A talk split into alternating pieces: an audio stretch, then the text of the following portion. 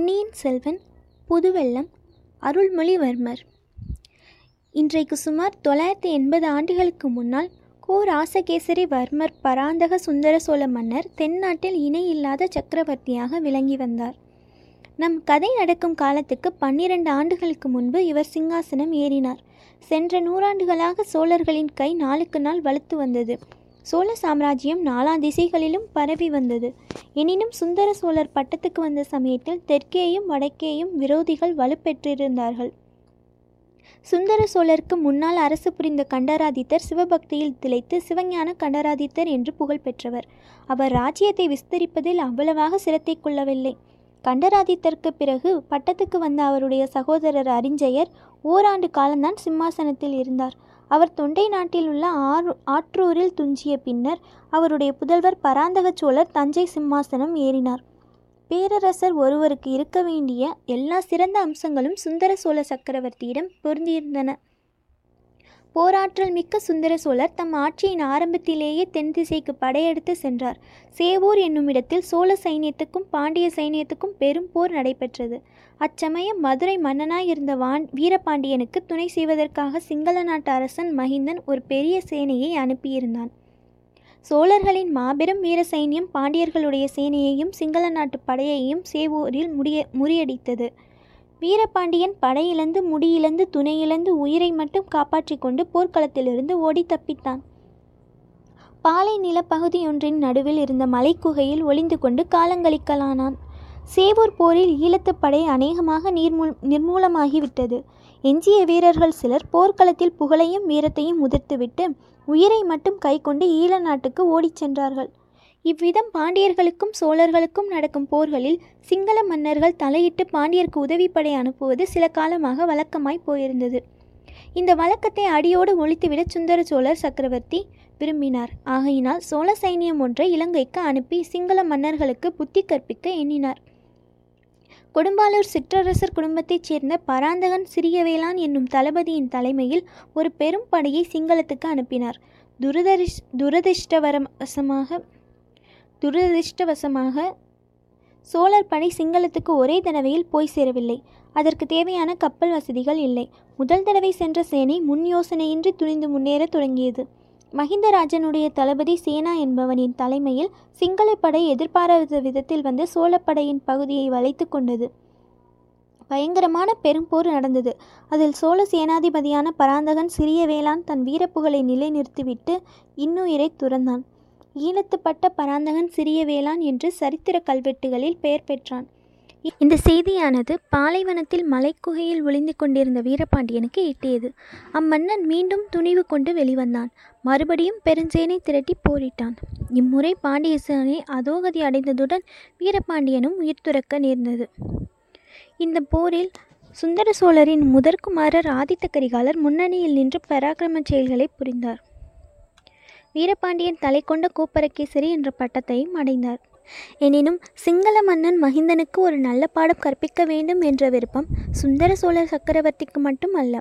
சோழ நாட்டு தளபதிகள் சாமந்தகர்கள் சேனா வீரர்கள் எல்லோருடைய மனத்திலும் குடிக்கொண்டிருந்தது படையெடுத்துச் செல்ல ஒரு பெரிய சைன்யமும் ஆயத்தமாயிற்று. அதற்கு தலைமை வகித்து செல்வது யார் எனும் கேள்வி எழுந்தது. சுந்தர சோழரின் முதல் புதல்வர் பட்டத்து இளவரசராகிய ஆதித்த கரிகாலர் அச்சமயம் வடதிசைக்கு சென்றிருந்தார்.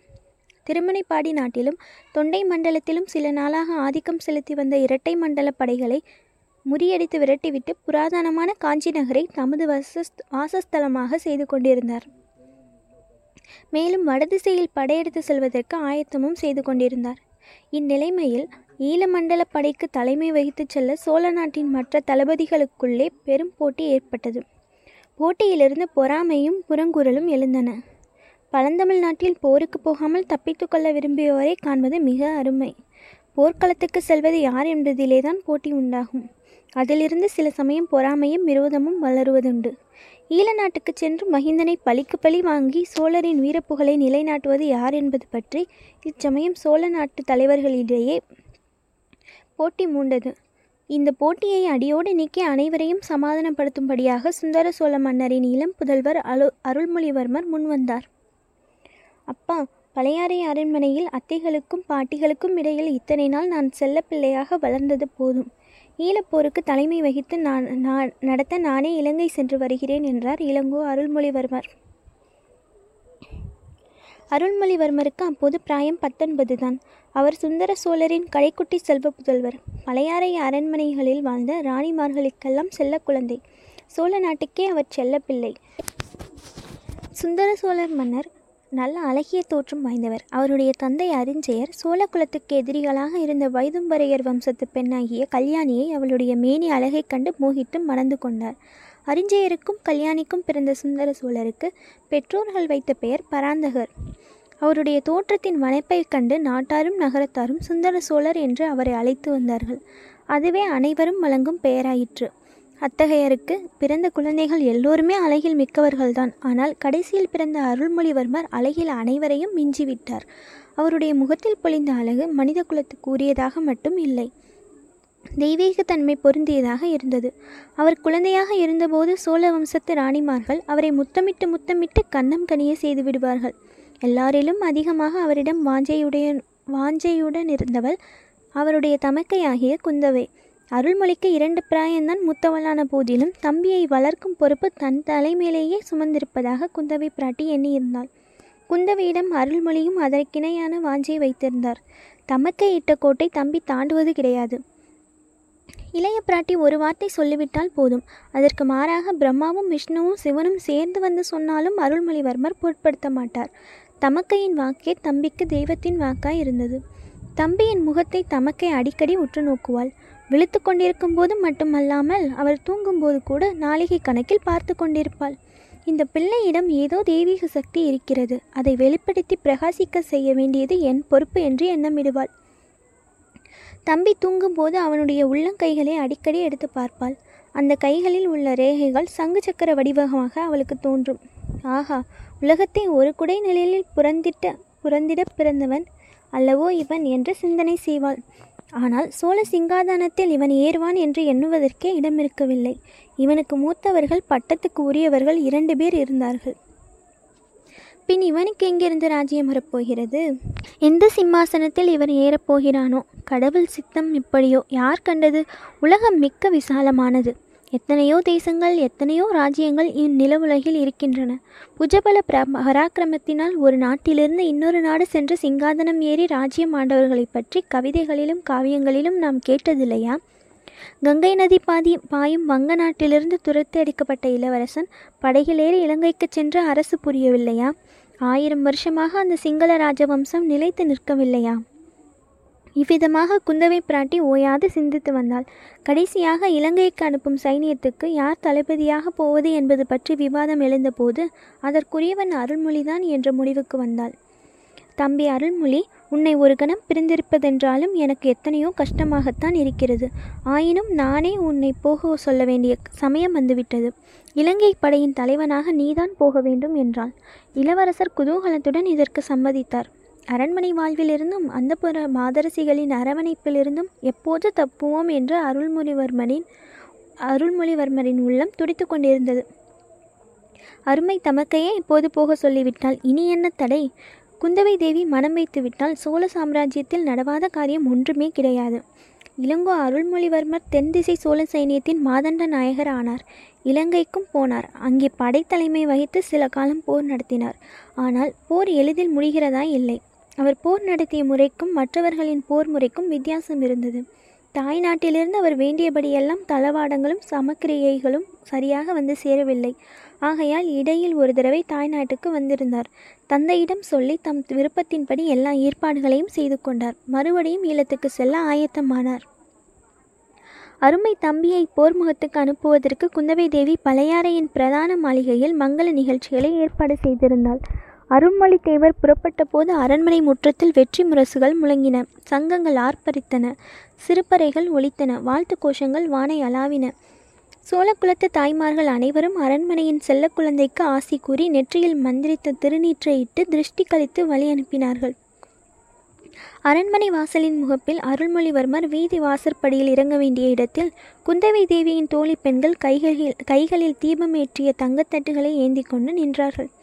தோழி பெண்கள் என்றால் சாமானியப்பட்டவர்களா? தென்னாட்டில் உள்ள புகழ்பெற்ற சிற்றரசர்களின் குடும்பங்களை சேர்ந்தவர்கள். பழையாறை அரண்மனையில் செம்பியன் மாதேவிக்கு பணிவிடை செய்வதையும் குந்தவை பிராட்டிக்கு தோழியாக இருப்பதையும் பிறர்க்கரும் பாக்கியமாக கருதி வந்திருந்தவர்கள். அவர்களிலே கொடும்பாலூர் சிறிய வேளாரின் புதல்வி வானதி தேவ் வானதியும் இருந்தாள். இளவரசர் சற்று தூரத்தில் வருவதை பார்த்ததும் அந்த பெண்கள் எல்லோருமே மனக்கிளர்ச்சி அடைந்தார்கள். இளவரசர் அருகில் வந்ததும் கையில் ஏந்திய தட்டுகளை சுற்றி ஆளாத்தி எடுத்தார்கள்.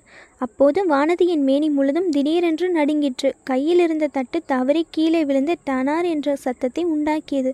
அடடா இது என்ன அபசகுனம் என்ற எண்ணம் எல்லோருடைய மனத்திலும் உண்டாயிற்று. ஆனால் தட்டு கீழே விழுந்த பிறகும் திரி மட்டும் எரிந்து கொண்டிருப்பதை பார்த்துவிட்டு அனைவரும் நிம்மதி அடைந்தார்கள். இது மிக நல்ல சகுனம் என்றே முதியவர்கள் உறுதி கூறினார்கள். எவ்வித காரணமும் இன்றி பீதியும் கலக்கமும் அடைந்து தட்டை நழுவவிட்ட பெண்ணை பார்த்து புன்னகை புரிந்துவிட்டு இளங்கோ அருள்மொழிவர்மர் மேலே சென்றார். அவர் அப்பால் சென்றதும் வானதியும் மயக்கமடைந்து கீழே சுருண்டு விழுந்து விட்டாள் ஆஹா இப்பேற்பட்ட ச தவறு செய்துவிட்டோமே என்ற எண்ணமே வானதியை அவ்வாறு மூச்சையடைந்து விழும்படியே செய்துவிட்டது. குந்தவையின் கட்டளையின் பேரில் அவளை மற்ற பெண்கள் தூக்கி சென்று ஒரு அறையில் மேடையில் கிடத்தினார்கள். குந்தவை பிராட்டி தம் சகோதரர் புறப்படுவதை பார்ப்பதற்கு கூட நில்லாமல் உள்ளே சென்று வானதிக்கு மூர்ச்சியை தெரிவிக்க முயன்றாள். வாசலில் நின்றபடியே வானதி சுருண்டு விழுந்ததை பார்த்துவிட்ட அருள்மொழிவர்மர் தம் குதிரை மீது ஏறுவதற்கு முன்னால் விழுந்த பெண்ணுக்கு எப்படி இருக்கிறது? மயக்கம் தெளிந்ததா? என்று விசாரித்து வர ஆள் அனுப்பினார். விசாரிக்க வந்தவனிடம் குந்தவை தேவி இளவரசரை இங்கே சிறிது வந்து பார்த்துவிட்டு போகச் சொல்லு என்று திருப்பி சொல்லி அனுப்பினாள். தமக்கையின் சொல்லை என்றும் தட்டி எறியாத இளவரசர் அவ்விதமே மீண்டும் அரண்மனைக்குள் வந்தார். வானதியை தம் தமக்கை மார்பின் மீது சாத்திக்கொண்டு மூர்ச்சியை மூர்ச்சியை தெரிவிக்க முயன்று கொண்டிருந்த காட்சி அவருடைய மனத்தை உருவி உருக்கியது. அக்கா இந்த பெண் யார்? இவள் பெயர் என்ன? என்று இளங்கோ கேட்டார். கொடும்பாலூர் சிறிய வேளாரின் மகள். இவர் பெயர் வானதி. கொஞ்சம் பயந்த சுபாவம் உடையவள் என்றாள் குந்தவை. ஆஹா இப்போது இவள் மூர்ச்சியாகி விழுந்ததின் காரணம் தெரிந்தது. இந்த பெண்ணின் தந்தைதானே இலங்கை சென்று மீண்டும் வராமல் போர்க்களத்தில் மாண்டார். அதை நினைத்து கொண்டால் போலிருக்கிறது என்றார் இளவரசர். இருக்கலாம் ஆனால் இவளை பற்றி நீ கவலைப்பட வேண்டாம். நான் பார்த்து கொள்கிறேன். இலங்கை சென்று விரைவில் வெற்றி வீரனாக திரும்பி வா. அடிக்கடி எனக்கு செய்தி அனுப்பி கொண்டிரு என்றாள் இளைய பிராட்டி ஆகட்டும் இங்கே ஏதாவது விஷயம் நிகழ்ந்தாலும் எனக்கு செய்தி அனுப்புங்கள் என்றார் இளங்கோ. இச்சமயத்தில் இளவரசரின் இனிய குரலின் மகிமையினால்தானோ என்னவோ வானதிக்கு மூச்சை தெளிந்து நினைவு வரத் தொடங்கியது. அவளுடைய கண்கள் முதலில் லேசாக திறந்தன. எதிரில் இளவரசை பார்த்ததும் கண்கள் அகன்று விழுந்தன. பின்னர் முகம் மலர்ந்தது. அவளது பவளச் செவ்வாயில் தோன்றிய புன்னகையினால் கன்னங்கள் குளிந்தன. உணர்வு வந்ததும் நாணமும் கூட வந்தது. சட்டென்று எழுந்து உட்கார்ந்தாள். பின்னால் திருப்பி பார்த்தாள். தன்னை இளைய பிராட்டி தாங்கிக் கொண்டிருப்பதை தெரிந்து கொண்டு வெட்கினாள். நடந்ததெல்லாம் ஒரு கணத்தில் நினைவு வந்தது. அக்கா இந்த மாதிரி செய்து விட்டேனே என்று கண்களில் நீர் மல்க கூறினாள். இதற்கு குந்தவை மறுமொழி சொல்வதற்குள் இளவரசர் அதற்காக நீ ஒன்றும் கவலைப்பட வேண்டாம் மானதி தவறுவது யாருக்கும் நேரிடுகிறது தான் மேலும் உனக்கு அவ்விதம் நேருவதற்கு முக்கிய காரணமும் இருக்கிறது. அதைத்தான் இளைய பிராட்டியிடம் சொல்லிக் கொண்டிருந்தேன் என்றார். வானதிக்கு தான் காண்பது உண்மையா கேட்பது மெய்யா என்ற சந்தேகம் வந்துவிட்டது. பெண்களை சாதாரணமாக ஏறிட்டு பார்க்காமலே போகும் வழக்கமுடைய இளவரசரா என்னுடன் பேசுகிறார்? எனக்கு ஆறுதல் மொழி கூறி தேற்றுகிறார். என் பாக்கியத்தை என்னவென்று சொல்வது?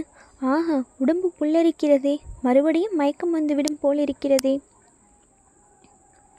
இளவரசர் அக்கா சேனைகள் காத்திருக்கின்றன நான் போய் வருகிறேன். நீங்கள் எனக்கு செய்தி அனுப்பும் போது இந்த பெண்ணுக்கு உடம்பு எப்படி இருக்கிறது என்றும் சொல்லி அனுப்புங்கள். தாய் தகப்பன் இல்லாத இப்பெண்ணை நன்றாய் பார்த்து கொள்ளுங்கள் என்று சொல்லிவிட்டு கிளம்பிச் சென்றார். இவற்றையெல்லாம் குந்தவை தேவியின் மற்ற தோழி பெண்கள் மேல் மாடங்களிலிருந்து பலகணிகளின் வழியாக பார்த்து கொண்டும் கேட்டுக்கொண்டும் இருந்தார்கள். அவர்களுடைய உள்ளங்களில் பொறாமை தீ கொழுந்துவிட ஆரம்பித்தது. அன்று முதல் குந்தவை பிராட்டி வானதியிடம் தனி அன்பு காட்டத் தொடங்கினாள். இணை பிரியாமல் தன்னுடனேயே வைத்து கொண்டிருந்தாள். தான் கற்றிருந்த கல் கல்வியையும் கலைகளையும் அவளுக்கும் கற்பித்தாள். எங்கே போனாலும் அவளை தவறாமல் கூட அழைத்துச் சென்றாள்.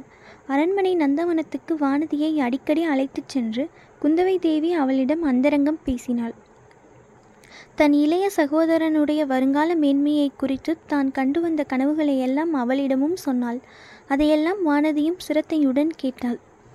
மேலே கூறிய நிகழ்ச்சிக்கு பிறகு வானதி இன்னும் நாலைந்து தடவை உணர்வு இழந்து மூச்சையடைந்தாள் அப்போதெல்லாம் குந்தவை பிராட்டி அவளுக்கு த தக்க சிகிச்சை செய்து திரும்ப உணர்வு வருவித்தாள். மூச்சை தெளியும் போது வானதி விம்மி விம்மி அழுது கொண்டே எழுந்திருப்பாள். என்னடி அசடே எதற்காக இப்படி அழுகிறாய்? என்று குந்தவை கேட்பாள். தெரியவில்லையே அக்கா மன்னியுங்கள் என்பாள் வானதி. குந்தவை அவளை கட்டிக்கொண்டு உச்சி முகந்த ஆறுதல் கூறுவாள். இவையெல்லாம் மற்ற பெண்களுக்கு மேலும் மேலும் பொறாமையை வளர்த்து கொண்டிருந்தன. எனவே குந்தவையும் வானதியும் ரதம் ஏறி குடந்தை ஜோதிடரின் வீட்டுக்கு போன பிறகு அப்பெண்கள் மேற்கூறியவாறெல்லாம் பேசிக்கொண்டது இயல்பே அல்லவா?